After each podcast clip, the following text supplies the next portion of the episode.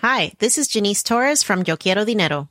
From a local business to a global corporation, partnering with Bank of America gives your operation access to exclusive digital tools, award-winning insights, and business solutions so powerful, you'll make every move matter. Visit bankofamerica.com slash banking for business to learn more. What would you like the power to do? Bank of America, N A Copyright twenty twenty-four. My business used to be weighed down by the complexities of in-person payments. Then, Stripe Tap to Pay on iPhone came along and changed everything. With Stripe, I streamlined my payment process effortlessly. No more juggling different methods. Just a simple tap on my iPhone and transactions are complete. What's truly remarkable is how Stripe caters to all my customers' preferences. Whether they're using cards, Apple Pay, or other digital wallets, Stripe ensures a smooth checkout experience every time. Setting up Stripe was a breeze, taking just minutes to get up and running.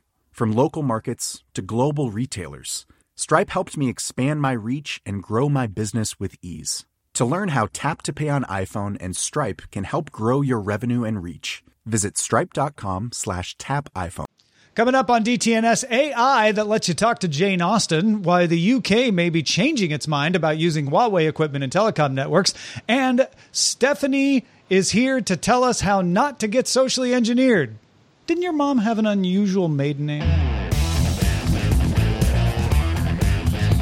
This is the Daily Tech News for Monday, July sixth, twenty twenty in Los Angeles. I'm Tom Merritt. And from Studio Redwood, I'm Sarah Lane. Roger Chang. Yeah, that was Roger Chang, the show's producer. You can't really hear him, yeah, but he's sorry, I'm here. Show producer. Sorry. Uh, and also joining us, Stephanie Ihezuku, uh, InfoSec engineer. Thank you for joining us, Stephanie. We really appreciate it. Thank you for having me. Uh, we were just talking about hot dogs and what we ate on July fourth on Good Day Internet. You can get that expanded conversation. Become a member at patreon.com slash DTNS. Let's start with a few tech things you should know. On Friday, Foxconn announced the customs clearance procedures in India have been resolved and shipments stuck at the border have now passed through. Last week, Reuters reported over one hundred fifty Foxconn shipments were being held in the port of Chennai due to heightened customs checks. Tencent launched Lightspeed L A, a triple A game development studio in Los Angeles. Lightspeed will be led by Steve Martin, who was the studio manager for Rockstar Games since twenty eleven.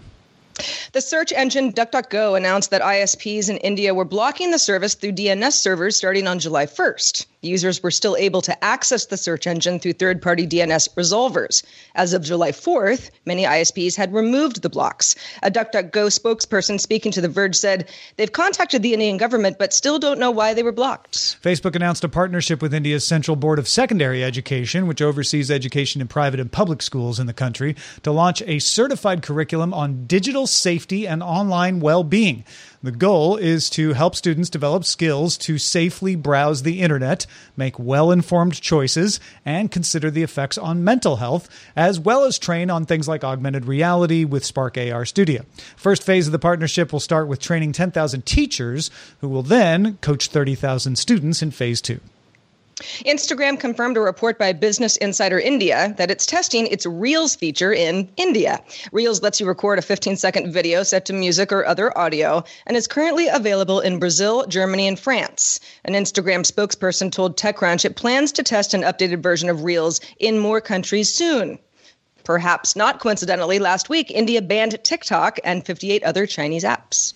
The app analysts at Apptopia estimate the Disney Plus app installs in the United States rose seventy-two point four percent to two hundred sixty-six thousand eighty-four this weekend, compared to the average for the last three weekends in June. Worldwide installs increased forty-six point six percent, excluding India and Japan, where Disney Plus is streamed through partners. Uh, looks like Disney Plus did not throw away its shot to get installs on the release of Hamilton. The U S. Supreme Court struck down a twenty fifteen amendment to the Telephone Consumer Protection Act, which allowed robocalls to be made to cell phones by debt collectors on a debt owed or guaranteed by the United States. Robocalls to cell phones violate the First Amendment in favoring debt collection speech over other types, and the court found that the government couldn't differentiate government debt collection speech from other categories. The court found that the T C P A can be enforced while severing off the debt, debt collector exemption. Listen, uh, Sarah, I just want to tip of the hat to your professionalism, Uh, I know how enjoyable this story must have been for you, but you could not hear the wide smile.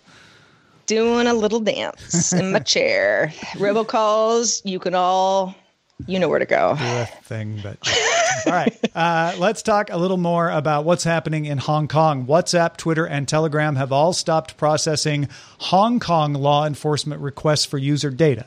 So if a Hong Kong law enforcement agency asks WhatsApp, Twitter, and Telegram for user data, those companies are saying, hold off. We're not processing requests right now.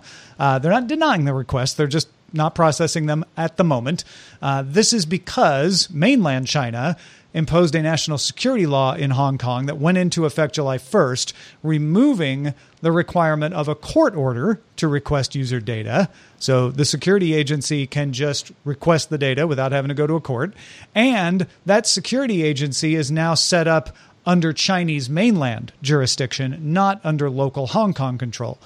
WhatsApp said it paused processing to review the impact of the new law and consult with human rights experts. Telegram said it would not process requests, quote, until an international consensus is reached in relation to the ongoing political changes in the city. And Twitter said it is reviewing the implications of the law as some of the terms of the law are vague and without clear definition, in the words of Twitter. Uh, so this, of course, relates to that that new Hong Kong security law.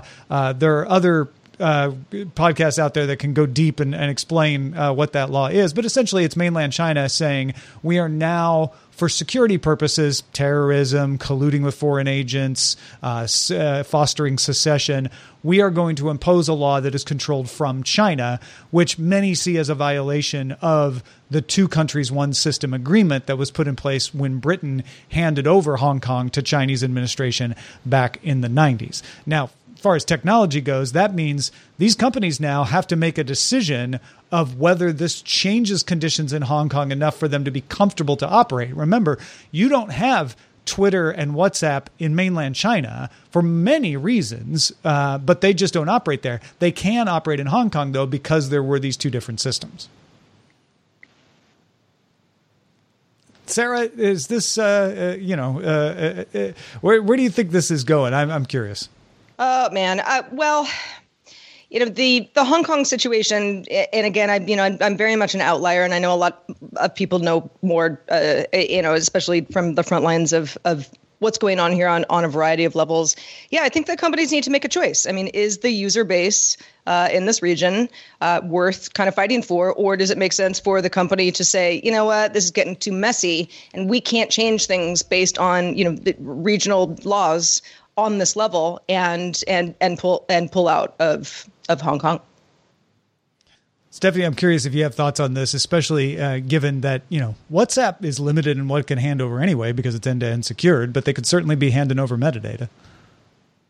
Yeah, when these things come up, I'm I'm going to say, like, you know, there's a soapbox uh, somewhere, but uh, I'm not getting on it today.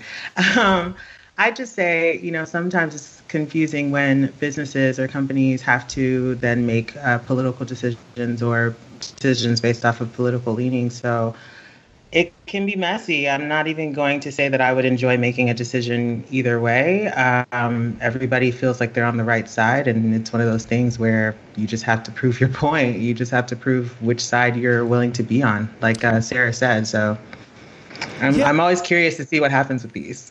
I, I I think this is a really interesting one, too, because usually what companies can say is we will follow local laws.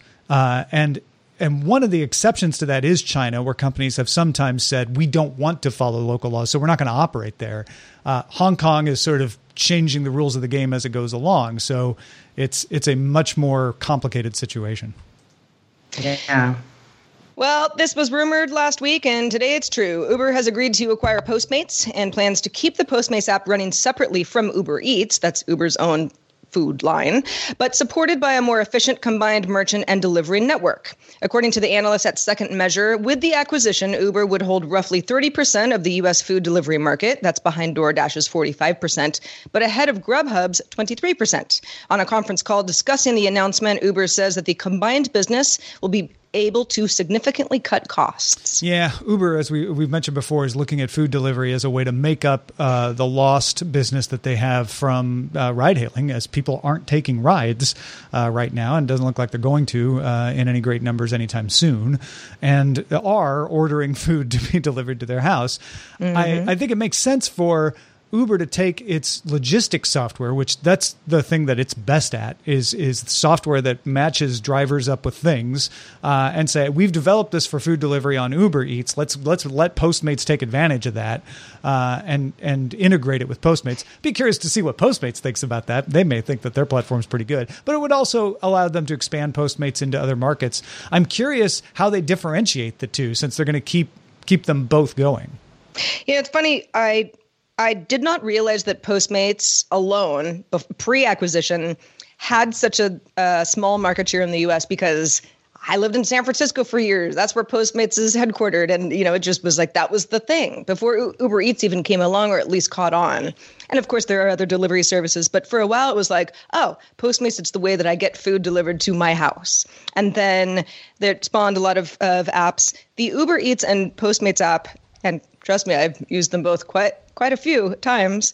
When I lived in Los Angeles, you could get anything you wanted at any time. It was great. Where I live now, because it's much more rural, I have very limited options on Uber Eats and no Postmate options. So selfishly, I'm kind of like, this makes sense for the consumer. And if for some reason you just liked one company more than the other, I can see why it doesn't make sense, at least at this point, for the company to kill either of the apps, because, you know, there's brand recognition there. Yeah. And Postmates does more than just food. Stephanie, I'm curious, do you ever do any of these kinds of apps where you live? Yeah, I definitely am an Uber Eats person. Uh, I use it. It always has the best options. And then I can piggyback off of people who are ordering stuff, which typically results in great choices. Uh, so I, I'm partial to Uber Eats, but I'm surprised that DoorDash even has forty-five percent, because no one I know uses DoorDash. Uh, most of the people I use Postmates or Uber Eats. So it's very interesting that they carry the majority of it. Um, but I think it's a good idea to separate them. Like Sarah said, like some people like Postmates just because of usability and their experience with it. Some people hate Uber Eats for other reasons. So uh, I think it makes sense. Yeah, I'm I'm with you on DoorDash. I I. I personally had some bad experiences with them. I'm sure that that was just me, but I kind of stopped using them. I don't know anybody else that uses them, but apparently there are a lot of people. I just don't know who they are. Uh, the U K's official position on using Huawei networking gear in building networks is that it could account for up to thirty-five percent of five G network equipment in the country, but could not be used for core network infrastructure. They came up with that principle in January. However, Britain's digital minister, Oliver Dowden, says that that decision is, quote, not fixed in stone, and an update will be given to Parliament before July twenty-second. There are multiple reports out there, sources telling Bloomberg, The Telegraph, and others, uh, that the U K's National Cybersecurity Center re-examined its January recommendations after the U S put in new restrictions on using U S company software, equipments, and designs for chip fabrication for Huawei. Uh, remember, we, we we covered that on D T N S, where it's like you can't. It's not just that you can't sell to Huawei as a U S company. You can't use stuff from U S companies to build chips for Huawei now, and that would mean Huawei would have to source its chips from other manufacturers, which the U K's cybersecurity center says we not we may not be able to properly vet those. So we may not want to allow those on our network, since we could vet the stuff that was made by, say, a T S M C, and we don't know if we can vet whatever companies Huawei decides to use in the future. Well, it's a pretty bad situation for Huawei if that's the case, where, you know, you're forced to partner with a company uh, in order to get around some restrictions, but then the U K is saying, yeah, well, but then we can't vet those companies either. So that would also be a problem. Yeah, Stephanie, it's another one that mixes politics in, in with, with security and technology, right? Yeah, that's why it's very uh, interesting on this scale. Obviously, as a as a major, like a leader of any of these companies, or even just a leader in, in politics, you have to make these decisions. But it's just interesting how something happens in the U S and the U S makes a change, and then it trickles over to another person's or another country's or government's uh, problem, and they have to figure out what they're going to do from there. Uh, it's one of those things that I think is beautiful in a weird way about politics um, and what it can do and the impact it can have. So I'm definitely curious to see how this goes moving forward, if they would completely stop stop dealing with them and stop using their equipment or not. Yeah. And uh, China's ambassador has, has protested this idea, saying that, you know, the U K would be, you know, hurting itself by not getting the, by having to spend too much on its network and, and everything, which, which kind of implies that, that this is hurting if you get the ambassador out there saying it, right? Instead of just representatives right. from Huawei. A new feature in the Canary build of Chrome eighty-six called Intensive Wake-Up Throttling will uh, extend the limit on JavaScript browser timers from one second to one per minute, one per second to one per minute in a page that's been hidden for five minutes. You got a tab open, you haven't been there in a while. That's what we're talking about. Websites use JavaScript timers to check things like whether scroll positions are changed, uh, logs are updated, analyze ad interactions, stuff like that. Chromium researchers found that in a test with numerous background tabs on a twenty eighteen fifteen-inch MacBook Pro, throttling the timers extended battery life by twenty-eight percent, which is almost two hours, to eight point two hours total. In that same test, Safari used result Safari used resulted in nine point three hours of battery life. Yeah. So uh, what was not surprising here is Chrome is a battery hog, no matter what you do. Uh, but it is nice that they they got back some of that battery life by reducing this. I mean, this is this is one of those situations where the engineers of these pages and the and these JavaScripts, they don't care about your battery life. Uh, so they set that thing to to happen multiple times a second, or I guess once a second was the limit mm-hmm. on Chrome, uh, because why not? You know, if they can catch that scroll position change faster that way, then that's good for them. So I'm I'm glad that Chromium is is putting in a longer limit, because it has some significant effect on your battery life. Stephanie, I see you nodding over there. Yeah, because I'm like, I myself have had, had struggles with Chrome. It's my preferred browser, but uh, you know, nothing nothing gets rid of that annoying uh, resource intensive type of type of experience. So I'm glad as well. But you, what you said was brilliant about engineers not necessarily thinking about your experience and mostly thinking about uh, getting that end or getting this, resolving the issue in their in their eyes. So this is a, a great thing for me as a consumer. Yeah. Sometimes you need the the the folks who are consumer focused, like the browser maker, uh, to do this, even if it isn't necessarily in Google's best interest, because it might hurt an advertiser uh, who's using this on the other end. Um, yeah, it's uh, it's it's good. Uh, I'm, I'm glad to see this, and I, I can't wait for it to roll out to my own Chrome. Not I always have my thing plugged in, uh, but you know, one day I'll start traveling again, and I'll, I'll want that battery life. Well, and it's it sheds some light on, you know, you always, it's not just Chrome that people complain about, you know, it, uh, it hogging the battery life on their system, but but Chrome does get that a lot, because it does happen to a lot of people. And just getting a little bit more back information on, oh, here's what's actually happening, or what might be happening in your case, and why uh, it might be better in the future. It just, you know, it gives people a little bit more information than just, oh, this is the worst browser ever. Yeah. Because I don't, I, I'm using Firefox right now, but I can't tell you how many tabs I have open. There's too too many to count. On June eleventh, OpenAI released its first A P I in public beta, which leverages OpenAI's latest G P T three model, letting you train the model on any text. Keep that in mind. You can put anything in here, train the model, and then use that model along with the A P I's general English training set for any natural language task. Now, already, uh, there's some cool stuff happening. Janelle Shane of A I Weirdness used it to simulate We Rate Dogs, a commendable project. Thank you, Janelle Shane. Uh, and friend of the show, Andrew Main, created a project called A I Writer, which uses the A P I to simulate conversations with historical and fictional figures. So real people like Marie Curie or Isaac Newton, but also fictional people like the Hulk. In other words, you can talk to them, and it will use their writings to inform how it responds. Uh, for example, you could ask a virtual Jane Austen how her characters would use social media, because remember, it's also got that English training set, so it can draw on some modern knowledge. Uh, and Jane Austen, the A I, would reply, "I'd have Emma update her status with a lament about the deplorable state of the publishing industry in a desperate attempt to get her Facebook friends to buy her book." Uh, Jane Austen, as wise in twenty twenty as she was when she was alive. Uh, Andrew Main says the characters can be, quote, quite erratic with matters of opinion and, quote, rarely reply to the same question in the same way. So they're not spot on quite yet, but they do well with historical facts. And uh, Main says he's been using this for a little bit of creative inspiration in his own writings. Uh, there's a waiting list if you want to get access to A I Writer. Uh, go apply at A I writer dot app. I love this. I mean, it's it clearly has a long way to go. And there are, you know, some inconsistencies uh, as as the researchers have found, but just kind of the idea of, well, let's say I was, I don't know, I was in college and I was writing a paper on a historical figure. The ability to gain more information about who that person was, you know, what they had said, how they would interact when prompted with a variety of questions is just a really neat way to get information about somebody that differs from reading a Wikipedia page, say. Right. And I, I think that it would be really interesting to see Hulk do something like, what is his take on affirmations or holistic wellness? Because I think that's what the people need uh, in the yeah. world. Did you, uh, uh, Andrew asked uh, Hulk, why Hulk smash? And Hulk responded, Hulk likes to smash. Why? Hulk not know why. Please help. So, you know. Uh, I mean, that's consistent with what I know of The Incredible Hulk. Yeah, exactly. You know?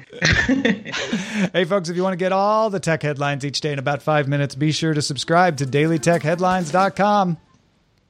Now, as we've said many times on the show, we humans are the weak point in security. Even if you have everything patched and secure on your computer, attackers could still gain access to your stuff if you give it to them. Social engineering is one of the ways that can happen, and even the smartest of us can get tricked if we're tired or distracted or just facing someone who's really good at social engineering. One of the ways you can fend off this risk, however, is being aware of what it is, and Stephanie's going to help us strengthen that firewall in our brains. Stephanie, let's start by telling people what social engineering is. So social engineering is basically, you know, your knowledge of human behavior, taking that and using that and trying to get a person to do something they wouldn't ordinarily do. So the definition itself is pretty neutral. There's no bad or good connotation to it, but a lot of people have associated with, with bad behavior because they've lost money or they've been tricked into giving credentials or things like that. But when you think about it on the level of your six-year-old, which is an example I use all the time, your six-year-old that wants to go out and play and you're like, okay, well, do your homework and or clean your room, and they just stuff all their clothes in their closet. And it's like, my room's clean. And then you get to, they get to go out and play. And then you find out that they didn't actually do the cleaning. They use the fact that you wanted their room clean uh, as an excuse to, okay, what can I do to like make it seem as if I did that and trick them into letting me go outside or, or using my tablet or whatever. So it, in and of itself, we all do it uh, on some minor level, but of course, people have used it as their profession to get, you know, to exploit people and get access to things that they wouldn't normally get access to. So it's a really fascinating thing. I love uh, figuring out or checking or reading up on how people react to certain things. And so social engineering has been a really fun project for me um, in the last few years to like read up on stuff and kind of see what people do. So that's the long and short of that. Well, how, how do you know if you're getting social engineered? What are some things to look for uh, to to notice? I mean, if the if the if you're dealing with a six-year-old, I think it's a little easier. Maybe maybe, maybe not. I don't know. Uh, there's a lot of different things. Uh, what I like to tell people is you're not going to catch the best, you know, liars, I guess you could say, or best manipulators. However, sometimes you just have to be careful with what information you share. Um, A lot of people in security have different practices for how they secure their data and things like that. We're not expecting someone who is just a regular, you know, somebody who doesn't practice security to know those things. But stopping and thinking about why is this person asking me this, or that's a very specific type of question. Just being a little bit more reflective or in the moment, trying to think, okay, this question, is this something information I should share? Is it connected to anything that would give somebody access to something? Something as weird as like your at the coffee shop, which doesn't make much sense now in the pandemic, but when you're at the coffee shop and somebody's just saying, oh yeah, you know, I just took my dog on a walk and things like that. Sometimes sharing the name of your dog or how old your dog is or specific information about your dog that somebody could use to answer questions, you might want to say, hmm, maybe even though my dog's name is Sparky, maybe I'm going to name him, I'm going to say that my dog's name is Spot instead. Um, maybe coming up with little things like that. But I don't want to make people paranoid about talking to people because human beings need to connect. It's just about what information do you share to a stranger and asking yourself the quick question of why do you think this person is asking this? Yeah. And I think that that goes for online as well as in person. If you're in a, a Zoom call, you know, with people maybe you don't know, or, you know, in a cocktail hour on a Zoom call or in a chat room or, or anywhere, um, sort of being, being aware of what people are asking you and why is good. But sometimes we just, we just get tired, right? Yeah, I think uh, I read a lot of psychology books as well, and they talk about decision fatigue and basically how in the in the beginning of the day, your brain is prime and prep to be able to make the best quality decisions. But as you're making decisions every day, and that can be from, am I going to go, where am I going to go for lunch? Or am I going to answer this text right now? Or am I going to wait till later? As the day goes on, your brain is tired. And it's like, what is the best, what seems like the best choice? That's why we tend to munch at night, or we tend to skip the gym at night. Instead of the morning, we might be more able to go. So we kind of have to make sure that we are aware of those things and put things in place to be able to front that. So for instance, working out in the mo- in the morning as opposed to working out at night is something that you would do on that level. But when it comes to answering important emails or things that seem urgent, maybe just having a mechanism of pausing, like something we talk about at work, for instance, when we're training people on security things, is pausing to think, okay, this C E O is asking me for everyone's W two's. Why? Why would they ask via email? This is kind of important information. I'm not going to send this back. Instead, maybe I'll just call them, or I'll talk to their assistant or someone else out of band to make sure that that request is what it is. So we need to make sure that we are aware that we're not always making the best decisions and kind of question ourselves in the moment. But again, it is a function of human beings to just make worse quality decisions as the day goes on anyway. Man, I love that idea of, of having a time at night when you kind of say, look, I, I, I shouldn't be you know, filling in online forms. I I, should, right. I shouldn't be adding yeah. in important information right now because it's late, you know, and my I'm not paying as much attention. I, that's really good advice. You know, Stephanie, you mentioned the dog situation at the cafe. This actually happened to me, um, not super recently, but somebody had called me and it was one of the I R S scams where a sheriff was coming to my house really soon if I didn't pay some money. And I I had already heard about the scam. So I was like, ah, gotcha. Yeah, I know this isn't real. And for whatever reason, I was just kind of like curious. I wanted to find out where the call center was. And so we're kind of chatting for a few minutes. And here I am, like, I got one over on this guy. And I realized he was still doing it because he was asking me kind of, because now we were sort of chatting as friends where he was like, he even asked me for a job. It was a whole weird thing. But it was like, he was still trying to get personal information out of me because we had transcended to some other level. You know, and, and finally I was like, this is just bad news. You know, I'm, not, I'm not getting enough out of this. Bye. But it was, I was kind of, you know, I was almost duped in a couple of situations because I ended up sort of feeling sorry for him and wanting to chat for a while. And I mean, imagine how often that happens to people of all ages. Exactly. Even I have almost been like when uh, I want to say like three, four years ago, uh, somebody called in and they were like, oh, you know, there's an emergency. I lost my my company uh, materials or lost my company equipment. And I really need to talk to this person in this department right away. And urgency is like one of the best tactics of like, OK, if I don't deliver this thing to this person, I could potentially have some sort of consequence that's negative. Yeah. So then there's a rush to go. Exactly. Yeah. So which is, but it's a person taking advantage of how human beings would naturally be helpful to somebody who's in need. You know, the whole Good Samaritan thing. They might say, okay, well, maybe if I just lie really quickly about this thing. But even the fact that you, you thought that, oh, I'm, I know what's going on here. You could see how a social engineer is still like, well, I'm going to try anyway and see if I, what I can yeah. get. Yeah. Using that sense of security that you had of like, ah, I foiled him, right? Exactly. Uh, that's interesting. I mean, this this example is probably more specific to phishing, but uh, the one time that I caught myself almost giving away my eBay credentials was because I had just ordered something on eBay. And an email came in saying, you know, log in and confirm your recent purchase. They didn't know that I had made a recent purchase, but because you can crank these things out on email and text message, right? They know that like ninety-nine percent of them, people are going to go, wait, I didn't make an eBay purchase, but you just need to hit somebody that one time. And then suddenly it feels, feels real, you know, and, and you, you got to be looking out for that too. Yeah, and with those, uh, I just want to say quickly, those, it's really best if you get notification just to go to the browser and manually type the name and just go straight there to see. Um, that will cut through a lot of stuff if you are just in the moment of decision fatigue. Yep. Uh, well, thank you so much. Now, you teach uh, a course on this, do you not? Yeah, I have a LinkedIn Learning course uh, that I did in partnership with LinkedIn Learning. I released it uh, in December of last year. And so you can definitely, it's definitely a beginner level. So anyone can come in and kind of get some tools from that.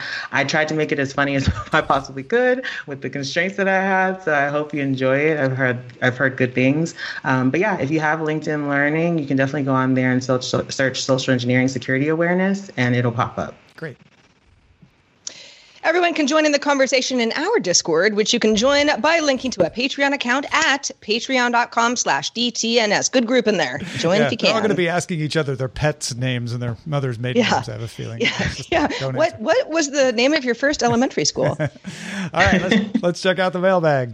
Oh, we got a real nice one. We got a lot of nice stuff over the weekend, but I wanted to highlight this one from Kevin, who says it's from It's Too Hot to Even Swim, Milwaukee. Mm-hmm. I feel I feel I owe you an apology you didn't even know you deserved. I used to think that I didn't have time for a good day internet, and I was wrong, happily wrong. I enjoy the additional daily conversation and will try hard to make time for it. I've been a Patreon supporter for years now, and I just decided to join the R S S feed, and I'm glad I did. Very entertaining and an excellent use of my Patreon funds. Keep on, keeping on, and stay safe. Ah, thank you, Kevin. You don't know how, how much that warms our hearts uh, to hear when someone finally yes, discovers the beauty that is good day internet. And and I love the sort of like, listen, I just thought it was kind of fluff, yeah, but it's no, really fun.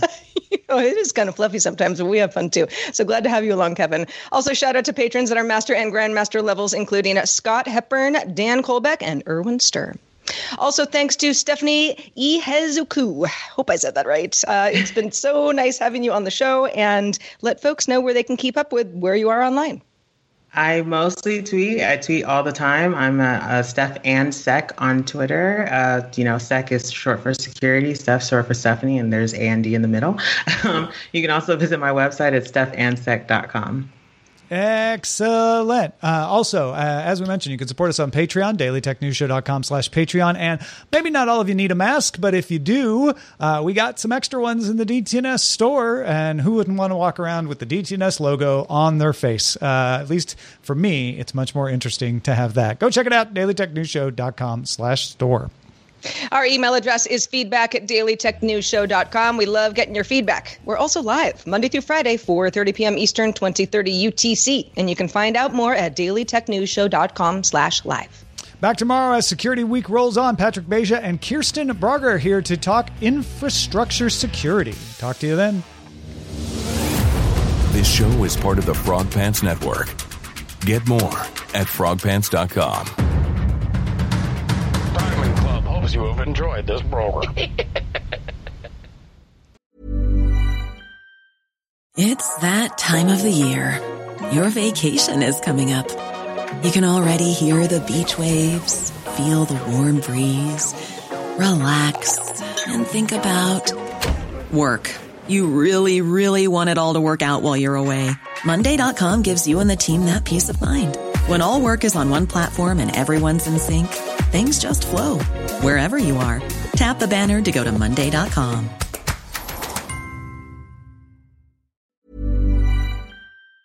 The Claude three model family from Anthropic is your one-stop shop for enterprise A I.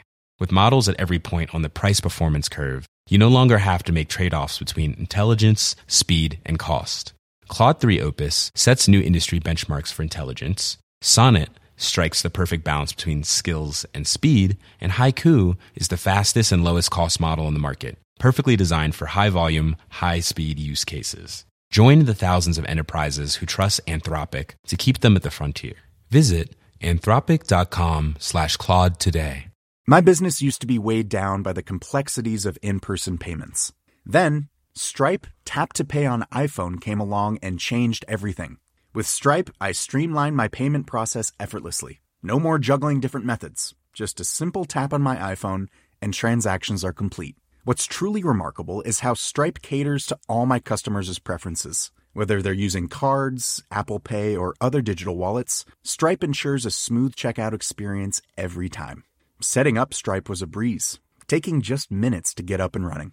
From local markets to global retailers, Stripe helped me expand my reach and grow my business with ease. To learn how Tap to Pay on iPhone and Stripe can help grow your revenue and reach, visit stripe.com slash tap iPhone. Even when we're on a budget, we still deserve nice things. Quince is a place to scoop up stunning high-end goods for fifty to eighty percent less than similar brands. They have buttery soft cashmere sweaters starting at fifty dollars, luxurious Italian leather bags, and so much more. Plus, Quince only works with factories that use safe, ethical, and responsible manufacturing. Get the high-end goods you'll love without the high price tag with Quince. Go to quince.com slash style for free shipping and three sixty-five day returns. Hi, this is Matt and Sean from Two Black Guys with Good Credit. If you own or operate a business, whether it's a local operation or a global corporation, partnering with Bank of America could be your smartest move. By teaming with Bank of America, you'll enjoy exclusive digital tools, award-winning insights, and business solutions so powerful, you'll make every move matter. Position your business to capitalize on opportunity in a moment's notice. Visit bankofamerica.com slash banking for business to learn more. What would you like the power to do? Bank of America, N A, copyright twenty twenty-four.